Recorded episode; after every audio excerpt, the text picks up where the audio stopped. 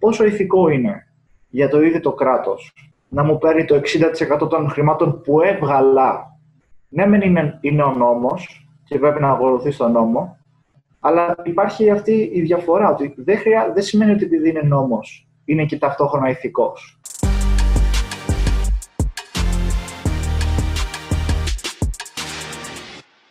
Γεια σας και καλώς ήρθατε σε ένα ακόμα Business Talks. Είμαι ο Δημήτρης και όπως πάντα είναι μαζί μου ο Χάρης και ο Άλεξ. Καλησπέρα παιδιά. Καλησπέρα. Καλησπέρα και από μένα. Σήμερα έχουμε ένα πάρα πολύ δυνατό θέμα, το οποίο ε, επειδή έχει μέσα την έννοια της ηθικής, μπορείτε να καταλάβετε ότι είναι πολύ πιθανό να αγγίξει τα όρια της φιλοσοφίας. Ε, λόγω θεματολογίας βασικά, δεν υπάρχει, όπως θα δείτε στη συνέχεια, κάτι που να είναι απόλυτα σωστό και κάτι που να είναι απόλυτα λάθος.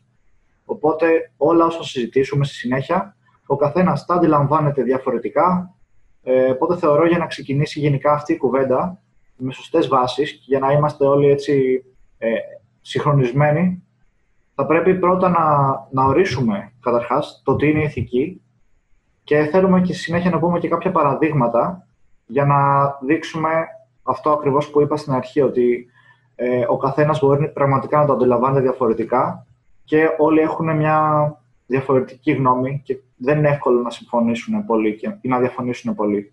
Αλλά επειδή έχω μιλήσει και εγώ πάρα πολύ, πάμε στο θέμα μας. Για, οπότε, παιδιά, τι είναι ηθική τελικά; Ένας ορισμός που έχω εδώ μπροστά μου, για να ξεκινήσουμε με ορισμό, λέει ότι η ηθική είναι η ξεχωριστή ικανότητα του ανθρώπου να αντιλαμβάνεται αν κάτι είναι καλό ή κακό, προς το συμφέρον του συνόλου. Είναι λοιπόν η αντίληψη των κανόνων που έχει καταγράψει η ανθρώπινη ύπαρξη και στους οποίους υπακούει η θελημένη. Είναι όμως κάτι, κάποιο έμφυτο χαρακτηριστικό. Δηλαδή, η ηθική νοημοσύνη, για παράδειγμα, ή εξελίσσεται και ανάλογα με τα βιώματά του.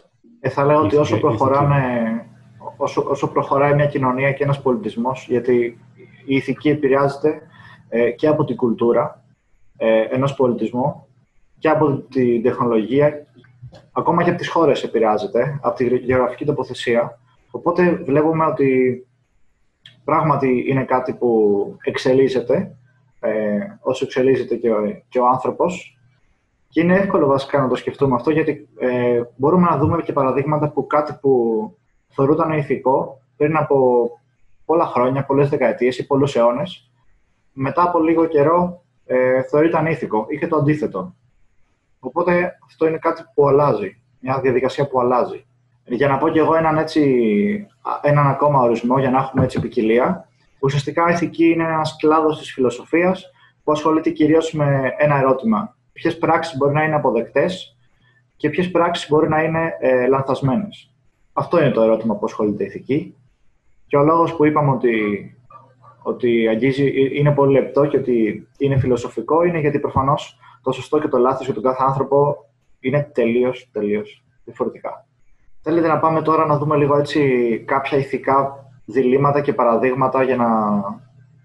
Παιδιά, συγγνώμη που που καθόμαστε τόσο πολύ ε, πάνω στο, στην ηθική συνορισμό, αλλά είναι τόσο σημαντική για, την, για τη συνέχεια της κουβέντας, που άμα δεν έχουμε όλοι μπει στο ίδιο τρυπάκι έτσι και, και δεν έχουμε ακούσει τα ίδια παραδείγματα, ε, πιστεύω ότι θα ήταν διαφορετική η κουβέντα μας.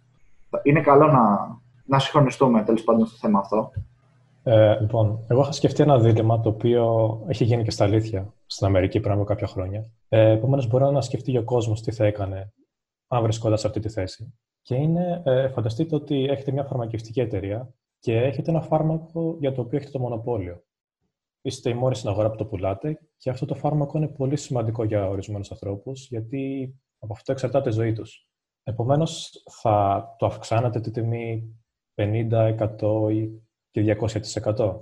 Από τη στιγμή που σας το επιτρέπει η αγορά, υπάρχει ζήτηση, έχει το μονοπόλιο, αλλά είναι ένα πολύ σημαντικό φάρμακο για ορισμένους ανθρώπους. Εσείς τι θα κάνατε; Μου αρέσει πολύ αυτό το παράδειγμα, γιατί εισάγει και άλλες δύο έννοιες στην κουβέντα. Δηλαδή, το κατά πόσον κάτι που είναι νόμιμο είναι και ηθικό, όπως επίσης και το κατά πόσον κάτι που είναι ορθολογικό είναι και ηθικό. Γιατί στη συγκεκριμένη περίπτωση, όπως είπες, είναι νόμιμο για την εταιρεία να αυξήσει την τιμή, με βάση την μικροοικονομική θεωρία που σκοπός της επιχείρησης είναι αποκλειστικά το κέρδος, ξέρουμε ότι ένα προϊόν που έχει ανελαστική ζήτηση, το ανεβάζει την τιμή για να αυξήσει το κέρδος σου. Άρα, με αυτή τη λογική είναι και ορθολογικό. Παρ' όλα αυτά, για τους περισσότερους ανθρώπους είναι κάτι ανήθικο. Και μπορούμε να καταλάβουμε όλοι το γιατί. Βέβαια, καλά έκανες και είπες ότι βάσει της, οικονομ... της μικροοικονομικής θεωρίας ισχύει μόνο αυτό, γιατί πρακτικά ε, δεν μπορεί μια επιχείρηση με μόνο γνώμενα το κέρδος να, ξέρετε, να προχωρήσει ας πούμε, την πορεία της. Δηλαδή δεν γίνεται κάθε ενέργεια που κάνεις να αποσκοπείς στο, σε αυτό που λέει η μικροοικονομική θεωρία το maximize το κέρδος, γιατί έτσι προφανώς ε, πέφτουν πάρα πολύ στο, στην κουβέντα τα, τα ανήθικα δελήματα. Αλλά anyway, ήταν όντως ε, ωραίο το παράδειγμα. Ακριβώς αυτό ήθελα να πω κι εγώ. Γι' αυτό το είπα έτσι.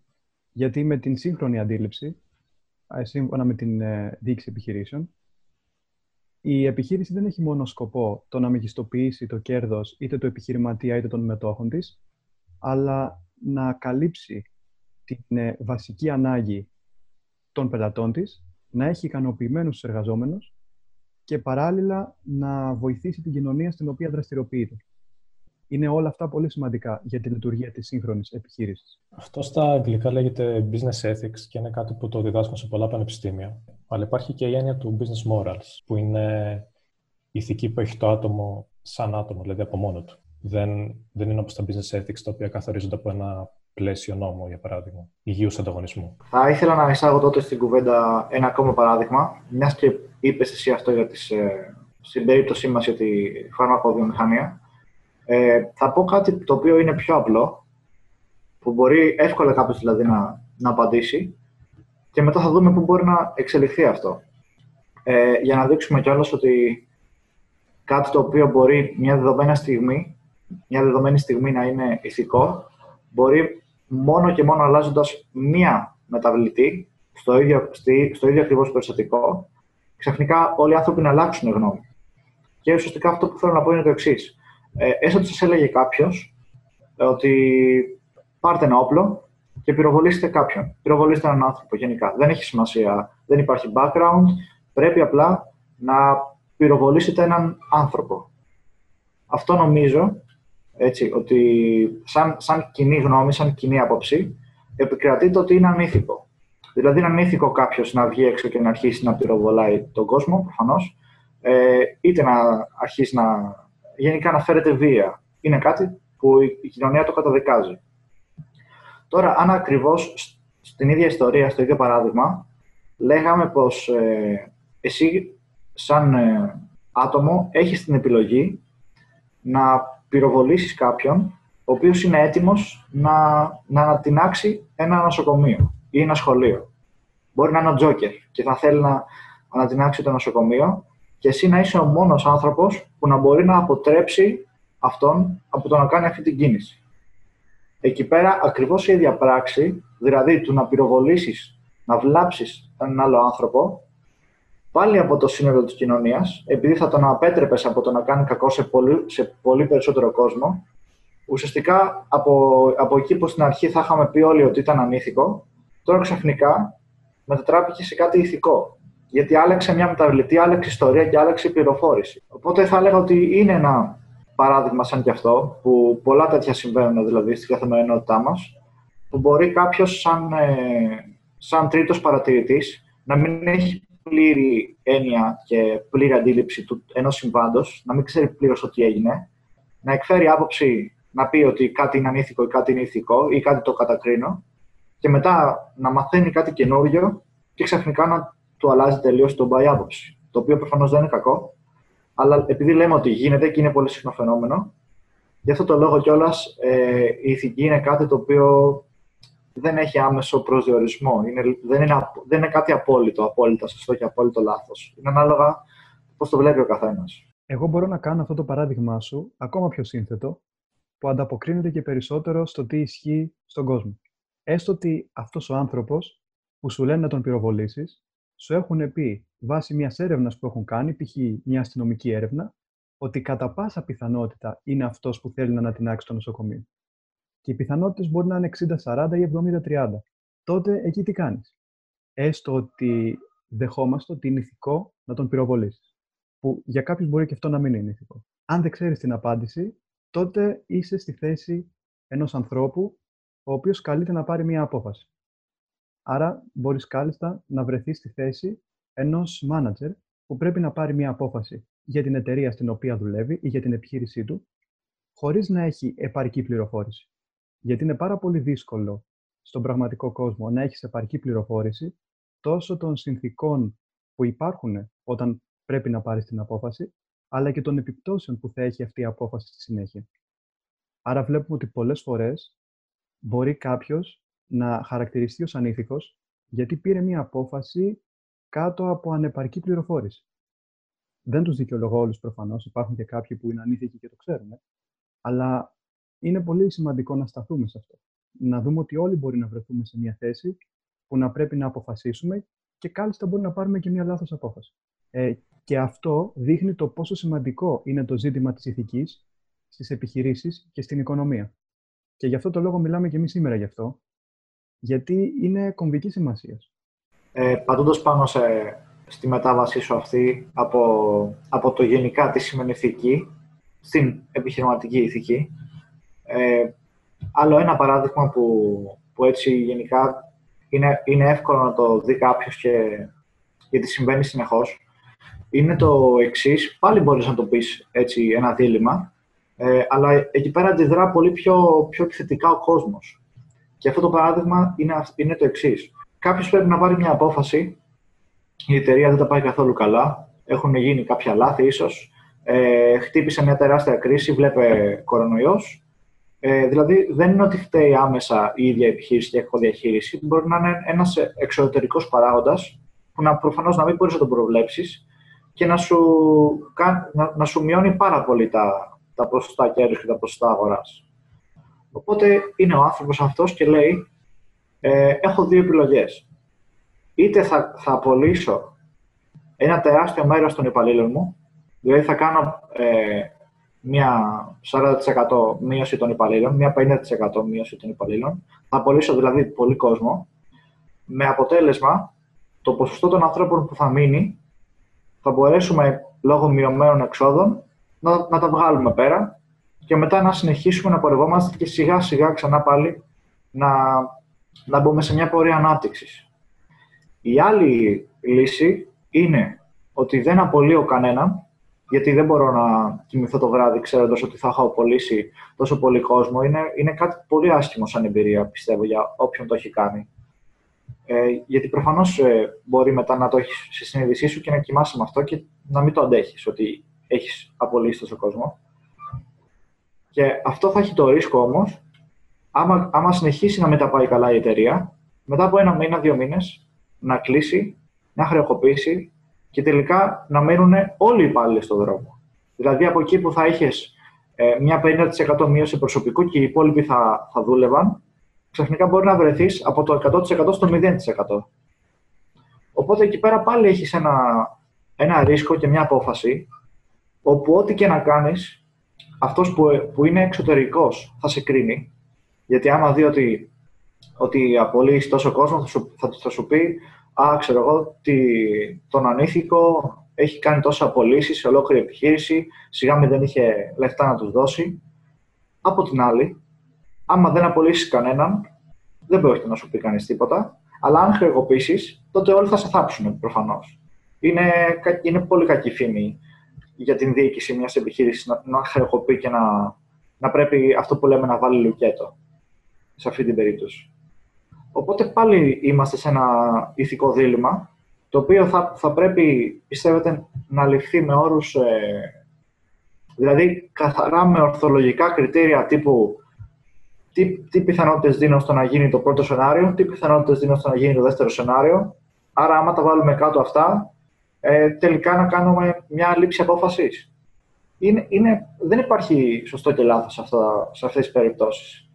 Ε, και νομίζω είναι ένα από τα ωραία παραδείγματα ε, όταν μιλάμε για ηθική, που πραγματικά επειδή γίνεται συνέχεια ε, και βλέπεις τον κόσμο να αντιδράει ε, πολύ άσχημα σε κάτι τέτοιο, που είναι πολύ λογικό, αλλά από την άλλη πρέπει να μπεις και στη θέση εκείνο που πρέπει να πάρει την ε, απόφαση. πολλοί άνθρωποι δεν μπαίνουν στη θέση του, του ανθρώπου που κρίνουν. Και αυτό πολλές φορές δεν είναι, δεν είναι ωφέλιμο.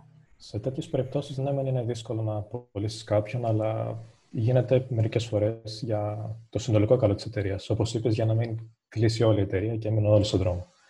Και στο μέλλον, αν η εταιρεία ξαναβρεθεί σε τροχιά ανάπτυξης, μπορεί να ξαναπροσλάβει τους υπαλλήλους που αναγκάστηκε να απολύσει. Και βέβαια, άμα είναι μια πολύ μεγάλη εταιρεία, σημαίνει ότι εκτός από τους εργαζόμενους που θα μείνουν στον δρόμο και τους ε, ιδιοκτήτες που θα χάσουν την περιουσία τους, θα χάσει και το κοινωνικό σύνολο από τα προϊόντα ή τις υπηρεσίες που αυτή η επιχείρηση παρήχε. Γιατί η ζήτηση δεν ήταν αποτέλεσμα κακοδιαχείρισης κακών προϊόντων στη συγκεκριμένη περίπτωση, αλλά μειώθηκε από έναν εξωτερικό παράγοντα που δεν μπορούσε να το ελέγξει ούτε η επιχείρηση ούτε η κοινωνία. Και γι' αυτό βλέπουμε τώρα πολλές χώρες να κάνουν τη γνωστή διάσωση, το bailout, σε κάποιες μεγάλες επιχειρήσεις, για να μην δημιουργηθεί πολλαπλασιαστικό αντίκτυπο στην κοινωνία. Όπως έχει συμβεί και κάτι άλλο που επίσης θα κάνει λίγο πιο σύνθετο το παράδειγμα και έχει ενδιαφέρον. Έστω ότι είχες και μία τρίτη επιλογή, που είναι να μην απολύσεις κανέναν, αλλά να μειώσεις κατά 40 ή 50% τους μισθούς όλων, για να μπορέσεις να τους κρατήσεις όλους.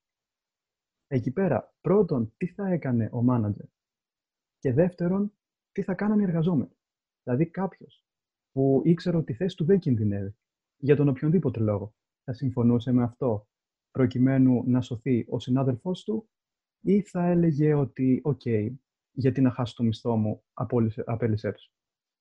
Έχει και αυτό πολύ ενδιαφέρον όσον αφορά την ηθική, γιατί λέμε για αυτούς που κρίνουν την επιχείρηση εξωτερικά, αλλά σε μια τέτοια περίπτωση θα υπήρχαν διαφορετικές απόψεις και εκτό της επιχείρησης που μπορεί να μην είχαν σχέση καθαρά με την ηθική του καθενός, αλλά με το συμφέρον.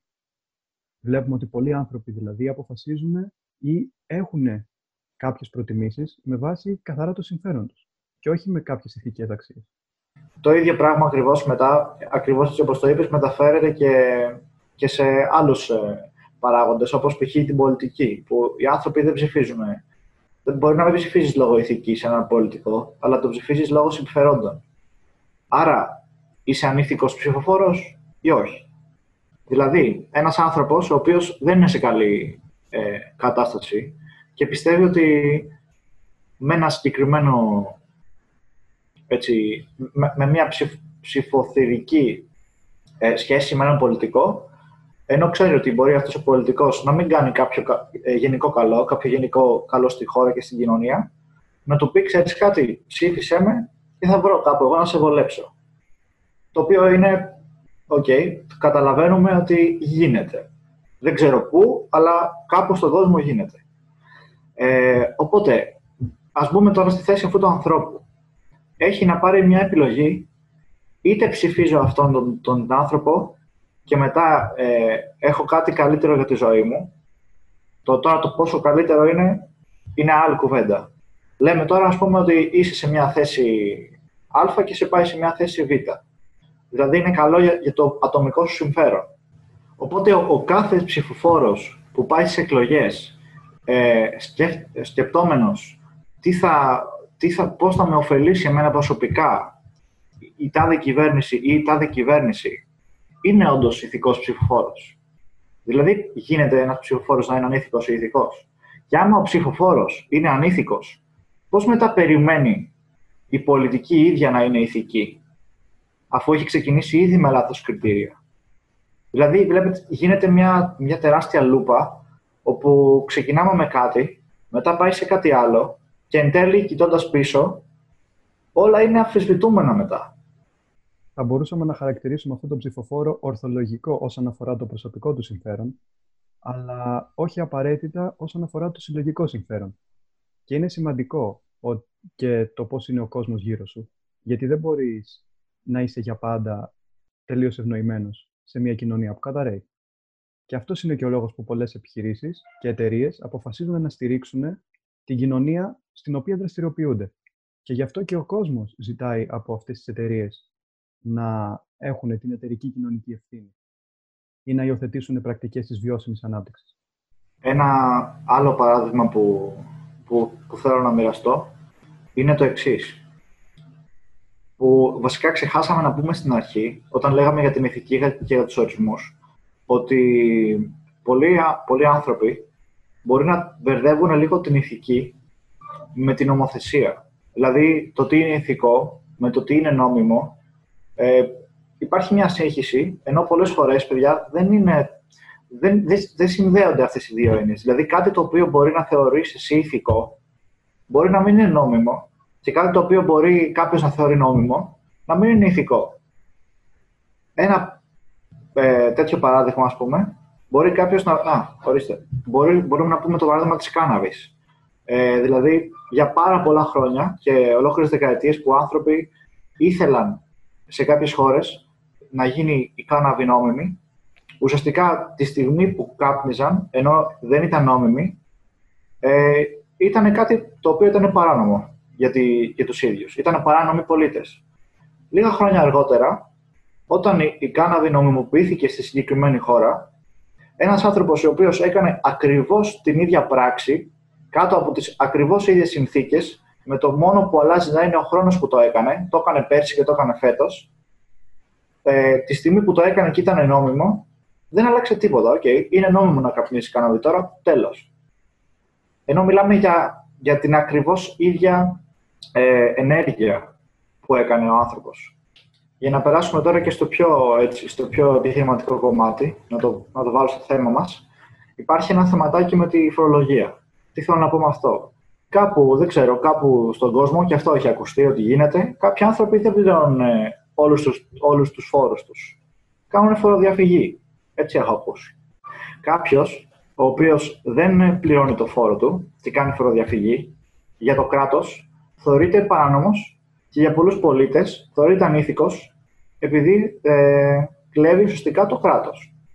Οπότε αυτή είναι μία άποψη. Είσαι ανήθικος, δεν ε, πληρώνεις τους φόρους σου, οπότε είναι λογικό να σε, να σε χαρακτηρίσω έτσι. Από την άλλη τώρα, κάποιος μπορεί ε, πάλι με τη σειρά του να πει ότι ξέρεις κάτι, δεν γίνεται από τα συνολικά 100 ευρώ που μπορεί να βγάζω να έχω ένα περιθώριο κέρδους 30 ή 40 ευρώ. Δηλαδή δεν γίνεται εγώ να κάνω αυτό που κάνω και στο τέλος να έρχεται το κράτος και να μου λέει, ξέρεις τι, από όσα έβγαλες, εγώ θα σου δεσμεύσω το 60%. Που αυτό πράγματι γίνεται σε πολλές περιπτώσεις και μέχρι πέρσι πρόπερσι που είχαμε ε, 29% φορολογία και 100% προκαταβόλη φόρου, ουσιαστικά από τα, από, από τα λεφτά που έβαζε μια επιχείρηση, το 60% έχει βγει κατευθείαν με το καλημέρα. Μετά βάζεις κι άλλα μέσα, φόρους επιτιδεύματος. Ε, οπότε καταλαβαίνετε ότι ακόμα και άμα το πάρουμε από τη μεριά ενός ανθρώπου που έχει επιχείρηση και το δούμε από την δικιά του οπτική γωνία, ο ίδιος άνθρωπος μπορεί να σκέφτεται, κάτσε ρε φίλε, πόσο ηθικό είναι για το ίδιο το κράτος να μου παίρνει το 60% των χρημάτων που έβγαλα, που δούλεψα για να τα βγάλω, που πήρα το ρίσκο για να τα βγάλω και να μένω εγώ με ένα, με ένα 40% ας πούμε. Ναι, μεν είναι, είναι ο νόμος και πρέπει να ακολουθεί τον νόμο, αλλά υπάρχει αυτή η διαφορά ότι δεν, χρειά, δεν σημαίνει ότι επειδή είναι νόμος είναι και ταυτόχρονα ηθικός. Και μετά πάλι μπορεί κάποιος να το εξελίξει και να πει ότι δεν μπορείς να κατηγορείς έναν ε, επαγγελματία που κάνει ε, φοροδιαφυγή, ενώ μπορεί και ένας άνθρωπος που δεν έχει επιχείρηση πάλι να κάνει φοροδιαφυγή. Οπότε γιατί να το πάμε στο, από την άλλη, γιατί να το πάμε στο επιχειρηματικό τομέα και να μην κοιτάξει εκείνος που, που κρίνει τον άλλον; Ότι κοίταξε να δεις και εσύ έχεις κάνει έτσι κολπάκια με το λογιστή σου για να κρύψεις ένα εισόδημα. Οπότε με ποιο δικαίωμα κατηγορήσει τον άλλον ότι δεν κόβει απόδειξη, ας πούμε; Είναι τεράστιο θέμα. Πολύ, πολλ, πολλές μεταβλητές και μπορούμε να μιλάμε πολύ ώρα γι' αυτό, αλλά ήθελα να πει στην κουβέντα. Sorry για το μονόλογο, παιδιά. Δεν πειράζει. Ήταν ε, πολύ ωραίο μονόλογος. Είχε πολύ value και παρουσίασε κάτι που όντως συμβαίνει. Και αυτό επίσης μας δίνει και μια προέκταση να συζητήσουμε το πόσο επηρεάζει το περιβάλλον την ηθική. Δηλαδή, κάθε κοινωνία και κάθε περιβάλλον έχει τη δική της ηθική ανάλογα με τις συνθήκες που επικρατούν εκεί πέρα. Και αυτό που λέγαμε πριν, κάποια πράγματα που τα θεωρούσαμε ανήθικα ή ηθικά ε, στο παρελθόν, υπό άλλες συνθήκες, πλέον δεν ισχύουν. Και αυτό δημιουργεί και διάφορες κοινωνικές τάσεις και κοινωνικά ρεύματα. Κάποτε ήταν φυσιολογικό όλος ο κόσμος να τρώει και κρέας, να τρώει και λαχανικά. Όμως από ένα σημείο και μετά κυκλοφόρησαν κάποια βίντεο τα οποία δείχνουν τον τρόπο με τον οποίο συμπεριφέρονται στα ζώα οι βιομηχανίες παραγωγής κρέατος. Είναι πράγματι πολύ άσχημες συνθήκες, είναι νόμιμες, δηλαδή τα κράτη στα οποία λειτουργούν αυτές οι εταιρείες είναι απολύτως ε, ανεκτά σε αυτό. Παρ' όλα αυτά, πάρα πολλοί άνθρωποι το θεωρούν ανήθικο. Και από αυτούς τους ανθρώπους, κάποιοι συνεχίζουν να τρώνε κρέας και δεν τους νοιάζει, αλλά υπάρχουν και κάποιοι που στρέφονται στην αυστηρή χορτοφαγία. Βλέπουμε δηλαδή να υπάρχουν διάφορα κοινωνικά ρεύματα που δημιουργούνται από τις υπάρχουσες συνθήκες. Και κάτι που μπορεί να είναι νόμιμο, να θεωρείται ανήθικο. Οπότε, άλλο ένα καλό παράδειγμα για το πόσο αυτά τα δύο ε, δεν, δεν συσχετίζονται καθόλου μεταξύ τους. Ε, οπότε, παρόλα αυτά, κάποιοι άνθρωποι τα, έτσι, υπάρχει μια σύγχυση με την νομιμότητα και την ηθική. Οπότε έχει σημασία και για όσους ας πούμε, αποφασίζουν να επενδύσουν στο χρηματιστήριο, έχει μεγάλη σημασία να κοιτάνε και το ηθικό κομμάτι κάθε εταιρείας. Επειδή πλέον ο κόσμος δίνει μεγάλη βάση και στην εταιρική κοινωνική ευθύνη και στα ESG κριτήρια, που είναι το, το environmental, που έχει να κάνει με την επίδραση της εταιρείας στο περιβάλλον, έχει να κάνει με την, με το, με την εταιρική διακυβέρνηση και έχει να κάνει και με το... είναι το άλλο; Α, και έχει να κάνει και με την κοινωνική διάσταση της εταιρείας. Όπως επίσης είναι σημαντικό να μπορεί να διακρίνει ποιες εταιρείες θα τα πάνε καλά στο μέλλον. Βλέπουμε για παράδειγμα μια μεγάλη στροφή που υπάρχει στη βιώσιμη ανάπτυξη, που είναι στην ουσία η ανάπτυξη που επιτυγχάνεται με έναν ηθικό προς το φυσικό περιβάλλον και το ανθρώπινο βέβαια περιβάλλον τρόπο. Όταν βλέπεις ότι υπάρχει μια τέτοια τάση στην κοινωνία, θα πρέπει να στηρίξεις τέτοιες εταιρείες. Και είναι μεγάλο πλεονέκτημα για μια επιχείρηση να προσέχει να έχει πολύ καλές βαθμολογίες στα συγκεκριμένα κριτήρια. Να δείχνει δηλαδή στον κόσμο ότι είναι ηθική. Οπότε πολλές φορές η ηθική μπορεί να μας δείξει το δρόμο προς το μέλλον. Ωραίο παράδειγμα και το πες έτσι, έτσι ωραία ποιητικά. Θα ήθελα να περάσω τώρα σε ένα ακόμα παράδειγμα, το οποίο είναι ένα, ίσως το μεγαλύτερο έτσι, debate μεταξύ ανθρώπων που λένε για το πώς ε, όταν τους ρωτάς, παιδί μου, γίνεται να είναι ηθική επιχειρηματικότητα. Σου λένε όχι με τίποτα. Και λες, εντάξει, πολύ απόλυτος, ωραίος. Πολύ απόλυτη η άποψη. Και ουσιαστικά ένα από τα μεγαλύτερα επιχειρήματα αυτών των ανθρώπων είναι για, τις, ε, για κάποιες πολυεθνικές οι οποίες εκμεταλλεύονται, εκμεταλλεύονται βάσει των ε, όσων έχουν υποθεί ε, κάποιο εργατικό δυναμικό σε τριτοκοσμικές χώρες. Οπότε θα ήθελα να σταθώ ε, αρκετά σε αυτό, να εξηγήσουμε λίγο το παράδειγμα και να πω έτσι λίγο τη δικιά μου οπτική, γιατί πιστεύω ότι είναι τελείως λάθος να το βλέπεις έτσι. Αλλά ε, όλα με τη σειρά τους. Αρχικά να, να πω ότι δεν αναφέρομαι σε καμία περίπτωση για παιδική εργασία. Έτσι. Δεν μιλάω καθόλου γι' αυτό. Και επίσης δεν μιλάω για, για ωράριο τύπου δουλεύω 20 ώρες την ημέρα και κοιμάμαι στο εργοστάσιο. Δεν μιλάω για τέτοιες συνθήκες, προφανώς. Ε, μιλάω για το επιχείρημα του μισθού. Του ε, δηλαδή τη αμοιβής των υπαλλήλων που κάθε επιχείρηση μπορεί να, που, που επενδύει έξω μπορεί να δίνει. Και λένε τώρα κάποιοι.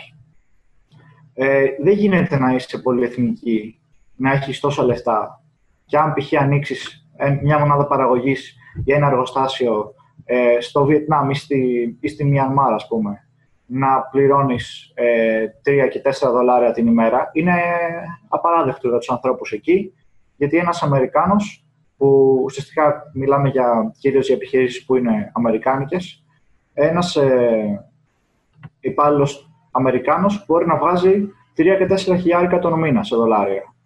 Ενώ σε δολάρια ένας ε, άνθρωπος στην, στο Βιετνάμ ή στη Μιανμάρ μπορεί να βγάζει 80, 100, 150 δολάρια το μήνα. Οπότε λένε είναι απίστευτη αυτή η εκμετάλλευση.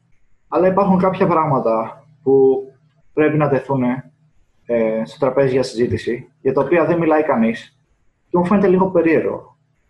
Λοιπόν, τι θέλω να πω με αυτά καταρχάς. Α το πάρουμε από την αρχή. Θέλω εγώ να πάω, που είμαι ένας άνθρωπος μόνο, να κάνω μια επένδυση. Και θέλω να πάω ε, στη Μιανμάρ να κάνω την επένδυσή μου, γιατί για κάποιο λόγο έχω κάνει έτσι τη μελέτη μου και το business plan και θέλω εκεί πέρα να πάω και να ανοίξω, να ανοίξω μια καφετέρια. Πάω λοιπόν εκεί πέρα και κάνω μια έρευνα αγοράς να δω τους μισθούς των ανθρώπων οι οποίοι δουλεύουν στις ε, τοπικές καφετέριες, να δω περίπου και εγώ πόσο θα τους δίνω.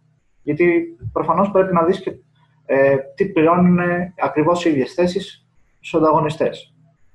Και βλέπω λοιπόν ότι ο μέσος μισθός σε αυτή την περιοχή είναι τα 80 δολάρια τον μήνα. Που πράγματι στην Μιαμάρ με 3,5 περίπου δολάρια την ημέρα και περίπου 80 τον μήνα, όντως αυτός είναι ο μέσος ε, μισθός σε εκείνη τη χώρα. Τι σημαίνει τώρα αυτό, ότι εγώ θα υπολογίσω πάνω κάτω ότι τόσα περίπου θα δώσω σε έναν δικό μου υπάλληλο, θέλω να, να πάρω στην καφετέρια 10 εργαζομένους. Περίπου 3,5, άντε να πεις ότι θα δώσω και κάτι παραπάνω, έτσι για να προσελκύσω καλύτερα ε, και πιο εύκολα ανθρώπους. Θα δώσω 4, θα δώσω 4,5 δολάρια. Δίνεις λίγο παραπάνω, OK, okay, δεκτό. Αλλά με ποια λογική να συγκρίνεις ότι θα πρέπει να δώσω ας πούμε 15 ε, δολάρια την ώρα επειδή στην Αμερική είναι τόσο το κόστος; Δηλαδή επειδή στην Αμερική ο ίδιος ο άνθρωπος παίρνει ε, πολύ παραπάνω, παίρνει τα τριπλάσια, θα πρέπει και σε άλλη χώρα να τα παίρνει. Γιατί τότε αρχίζει και χάνεται το πράγμα. Είσαι λοιπόν, εσύ έχεις πάει σαν τουρίστας μια επίσκεψη σε μια από αυτές τις χώρες. Ωραία. Είσαι στο Βιετνάμ ή στην ε, Μιανμάρ και περπατάς και λες: OK, ας πάρω κάτι να πιω, ας πάρω ένα κοκτέιλ. Έχει εκεί πέρα κάτι τοπικά μαγαζιά που μπορείς να πας και να στο φτιάξουν εκείνη τη στιγμή να το πάρεις στο χέρι, take away.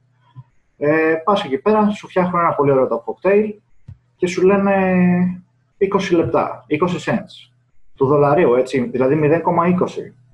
Και λες εσύ, α, ωραία, ξέρω εγώ, ε, να είναι εδώ ρε παιδιά, άμα είναι να πάρουμε κι άλλα κοκτέιλ μετά. Και χαίρεσαι γιατί θα πληρώσεις κάτι το οποίο στη χώρα σου, μπορεί να το πληρώνεις από 5 έως 10 ευρώ. Γιατί περίπου τόσο κάνουν το κοκτέιλ, π.χ. στην Ελλάδα. Άρα πας εκεί και ξαφνικά έχεις το κοκτέιλ με 20 λεπτά. Ε, εσύ που αγοράζεις το κοκτέιλ με 20 λεπτά, δεν εκμεταλλεύεσαι τον άνθρωπο και τον εργάτη, ο οποίος δουλεύει με λιγότερα cents ε, για να σου φτιάξει αυτό το κοκτέιλ. Δηλαδή, με ποια λογική εσύ πηγαίνεις, το αγοράζεις φθηνά και χαίρεσαι και δεν μπορεί αυτός που επενδύει εκεί πέρα στο προσωπικό να τους πληρώσει ακριβώς με τις ίδιες τιμές της αγοράς. Γιατί άμα το πάρουμε έτσι, και εσύ εκμεταλλεύεσαι τον υπάλληλο. Και εσύ δεν είσαι ε, ηθικός. Γιατί με την ίδια λογική που η κάθε πολυεθνική θα έπρεπε να πληρώνει ε, σε αυτές τις χώρες τον υπάλληλο έτσι όπως τον πλήρωνε και σε όλες τις υπόλοιπες χώρες, γιατί μιλάμε για μισθούς πείνας, όπως ε, ονομάζονται, αλλά αυτό είναι το κόστος ζωής εκεί πέρα. Δηλαδή, δεν μπορείς να αλλάξεις κάποια πράγματα. Αλλιώς, όταν θα πας σε μια χώρα με χαμηλότερο κόστος ζωής, μην πληρώνεις τα λεφτά που σου ζητάνε, δίνει περισσότερα. Δηλαδή, άμα σου ζητήσει 50 cents για το κοκτέιλ, πες του όχι, φίλε. Εγώ θα σου δώσω 5 δολάρια, 5 ευρώ. Γιατί στη χώρα μου τόσο θα το πλήρωνα. Οπότε δεν μπορώ να του σου πάρω το κοκτέιλ με 20 λεπτά. Οπότε, ανθρωπιστές της πλάκας και του πληθωρολογίου, που σας έπιασε ο πόνος για τους υπαλλήλους της Μιανμάρ, αν τύχει και πάτε ποτέ σε μια χώρα με χαμηλότερο κόστος ζωής από τη δική σας, μην τολμήσετε και αγοράσετε κανένα προϊόν στην τιμή που σας το δίνουν. Θα λέτε όχι, θα, σου, θα σε πληρώσω παραπάνω. Γιατί εσύ δουλεύεις με μισθό πείνας. Οπότε θα πληρώσω το προϊόν που μου προσφέρεις σε πολύ μεγαλύτερη τιμή, σαν να το παίρνω στη χώρα μου. Το οποίο προφανώς, επειδή υπερβάλλω αυτή τη στιγμή, καταλαβαίνετε ότι οι περισσότεροι άνθρωποι δεν το κάνουν. Ότι δεν, δεν το σκέφτονται καν να το κάνουν, γιατί δεν τους φαίνεται λογικό. Αλλά για την επιχείρηση που πληρώνει ακριβώς τα ίδια χρήματα στον υπάλληλό της, μια χαρά τη λες ανήθικη, ας πούμε. Κάπου πρέπει να βρούμε μια ισορροπία, ρε παιδιά όμως. Δηλαδή, πρέπει να σταματήσουμε να λέμε τα πράγματα μόνο από την πλευρά που μας συμφέρουν εμάς, για να αποδείξουμε, να κερδίσουμε ένα επιχείρημα, ας πούμε, και γιατί όχι, γιατί να μην δούμε, ας πούμε, και τις δύο πλευρές; Γιατί να μην δεις και τον εαυτό σου σαν καταναλωτή σε μια τέτοια χώρα και να δεις μόνο ε, το πόσο τον πληρώνει τον άνθρωπο η επιχείρηση; Αυτά είχα να πω. Είναι σημαντικό το τελευταίο που είπες και μου δίνει ένα πάτημα να πω ότι όντως, άμα δούμε κάτι που πραγματικά για τους περισσότερους μπορεί να θεωρηθεί ανήθικο, κάτι για το οποίο νιώθουμε ότι δεν είναι δίκαιο, είναι καλό να το επισημαίνουμε. Αλλά προτού το κάνουμε αυτό, πρέπει να εξετάζουμε αν κάτι όντως μπορεί να θεωρηθεί ανήθικο. Να δούμε την πλήρη εικόνα. σε αυτό που είπες, ας πούμε, όντως υπάρχουν αυτά τα φαινόμενα που ανέφερες, που είναι παιδική εργασία, που είναι κακές συνθήκες εργασίας, τα οποία κανένας άνθρωπος δεν νομίζω ότι θα έπρεπε να τα υποστηρίξει. Είναι πράγματι πολύ άσχημο. Αλλά όσον αφορά τους μισθούς, να θυμίσουμε ότι κάποτε και στον δυτικό κόσμο ήταν τόσο χαμηλή η μισθή. Και ο λόγος που τώρα εδώ πέρα η μισθή είναι υψηλότερη, είναι γιατί παράγεται περισσότερο προϊόν και περισσότερο χρήμα στην οικονομία. Έχει να κάνει με την οικονομική ανάπτυξη. Κάποιες χώρες που έχουν τόσο χαμηλούς μισθούς και χαμηλό κόστος ζωής παράλληλα, το έχουν επειδή ακόμα δεν έχουν αναπτυχθεί το ίδιο. Και σιγά σιγά, όπως δείχνουν και τα δεδομένα, κάποια στιγμή θα αναπτυχθούν και αυτές. Είναι απλά πιο πίσω χρονικά όσον αφορά την οικονομική ανάπτυξη. Και αυτό κάποιες πολυεθνικές εταιρείες το εκμεταλλεύονται γιατί βρίσκουν την ευκαιρία να μειώσουν το κόστος, βλέποντας καθαρά το δικό τους συμφέρον. Δεν είναι δηλαδή και πολλές φορές δεν είναι εκμετάλλευση, γιατί ε, στην Κίνα ε, οι δυτικές χώρες είναι αυτές που πήγαν ένα μεγάλο μέρος της τεχνολογίας και πλέον οι ίδιοι οι Κινέζοι το εξελίσσουν. Και σε άλλες χώρες επίσης, όταν πάει κάποιος και φτιάχνει ένα εργοστάσιο, μια βιομηχανία, οτιδήποτε, θα δώσει στην κοινωνία αυτή τη τεχνολογία φεύγοντας. Και θα, θα έχει βοηθήσει με την παραγωγή προϊόντος. Δεν είναι εντάξει, τόσο τέλεια τα πράγματα. Είναι το, τα λέω στο πιο θεωρητικό, αλλά άμα τα δούμε και λίγο με την οικονομική σκοπιά, ισχύει και αυτό το πράγμα. Και επίσης να πούμε ότι στην Αμερική υπάρχουν δουλειές που κάποιοι Αμερικάνοι που λένε πω αυτές οι συνθήκες εργασίας είναι απέσιε, δεν τις έκαναν ούτε για 50 δολάρια. Θεωρώ ότι δεν είναι κάνω εγώ γι' αυτό.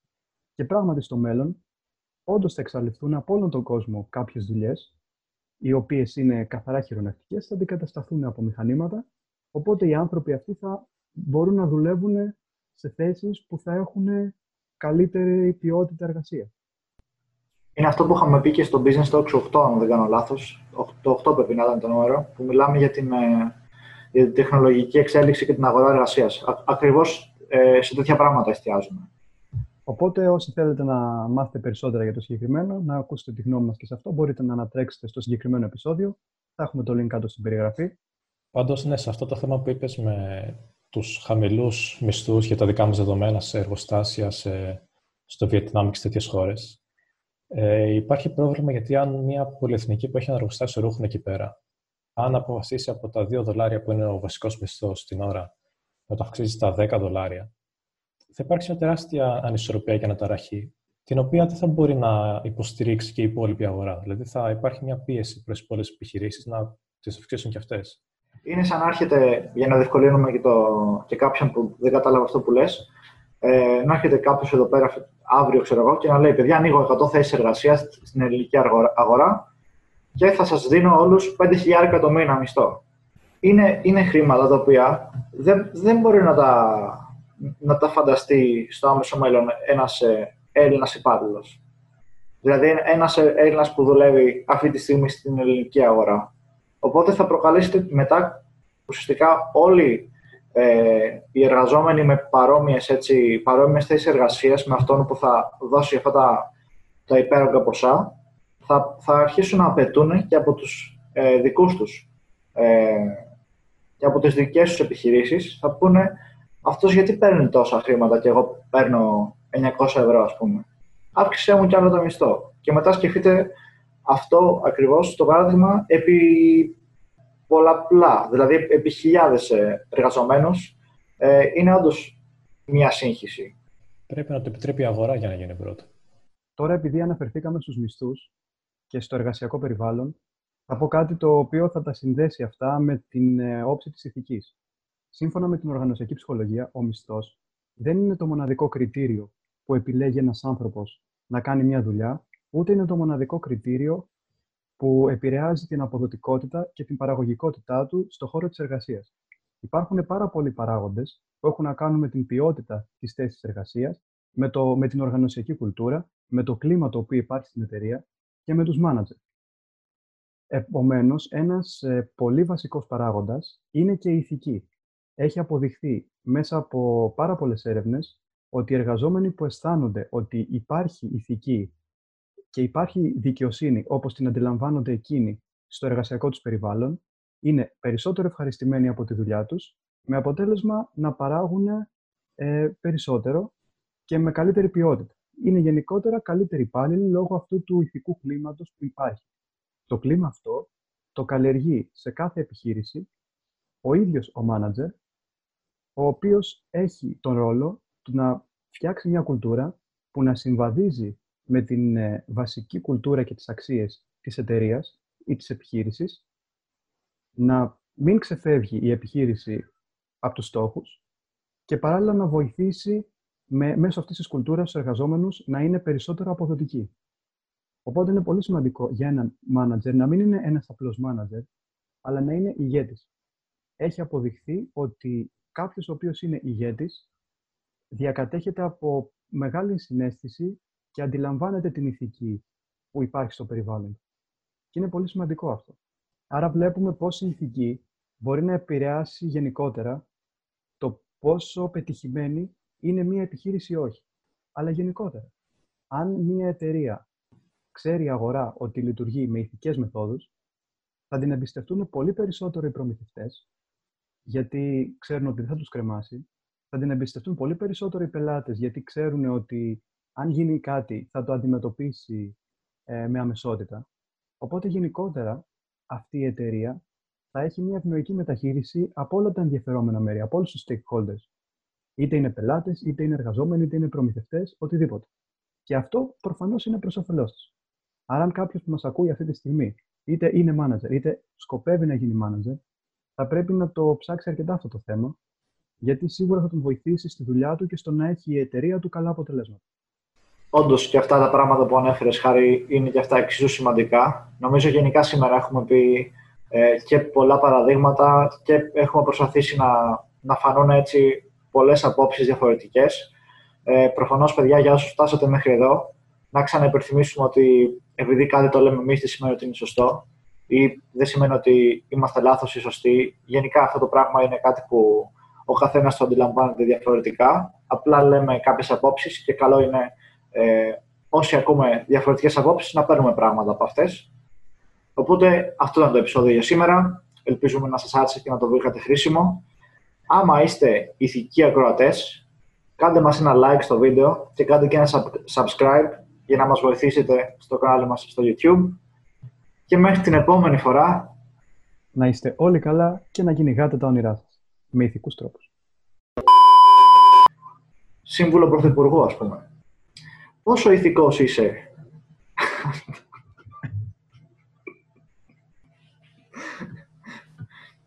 Εντάξει, τώρα αυτό το σύμβολο πρωθυπουργού μου το βάλεις. και βάλτε και βάλε τη φάτσα του Καρανίκα να πετάγει. Καρανίκα.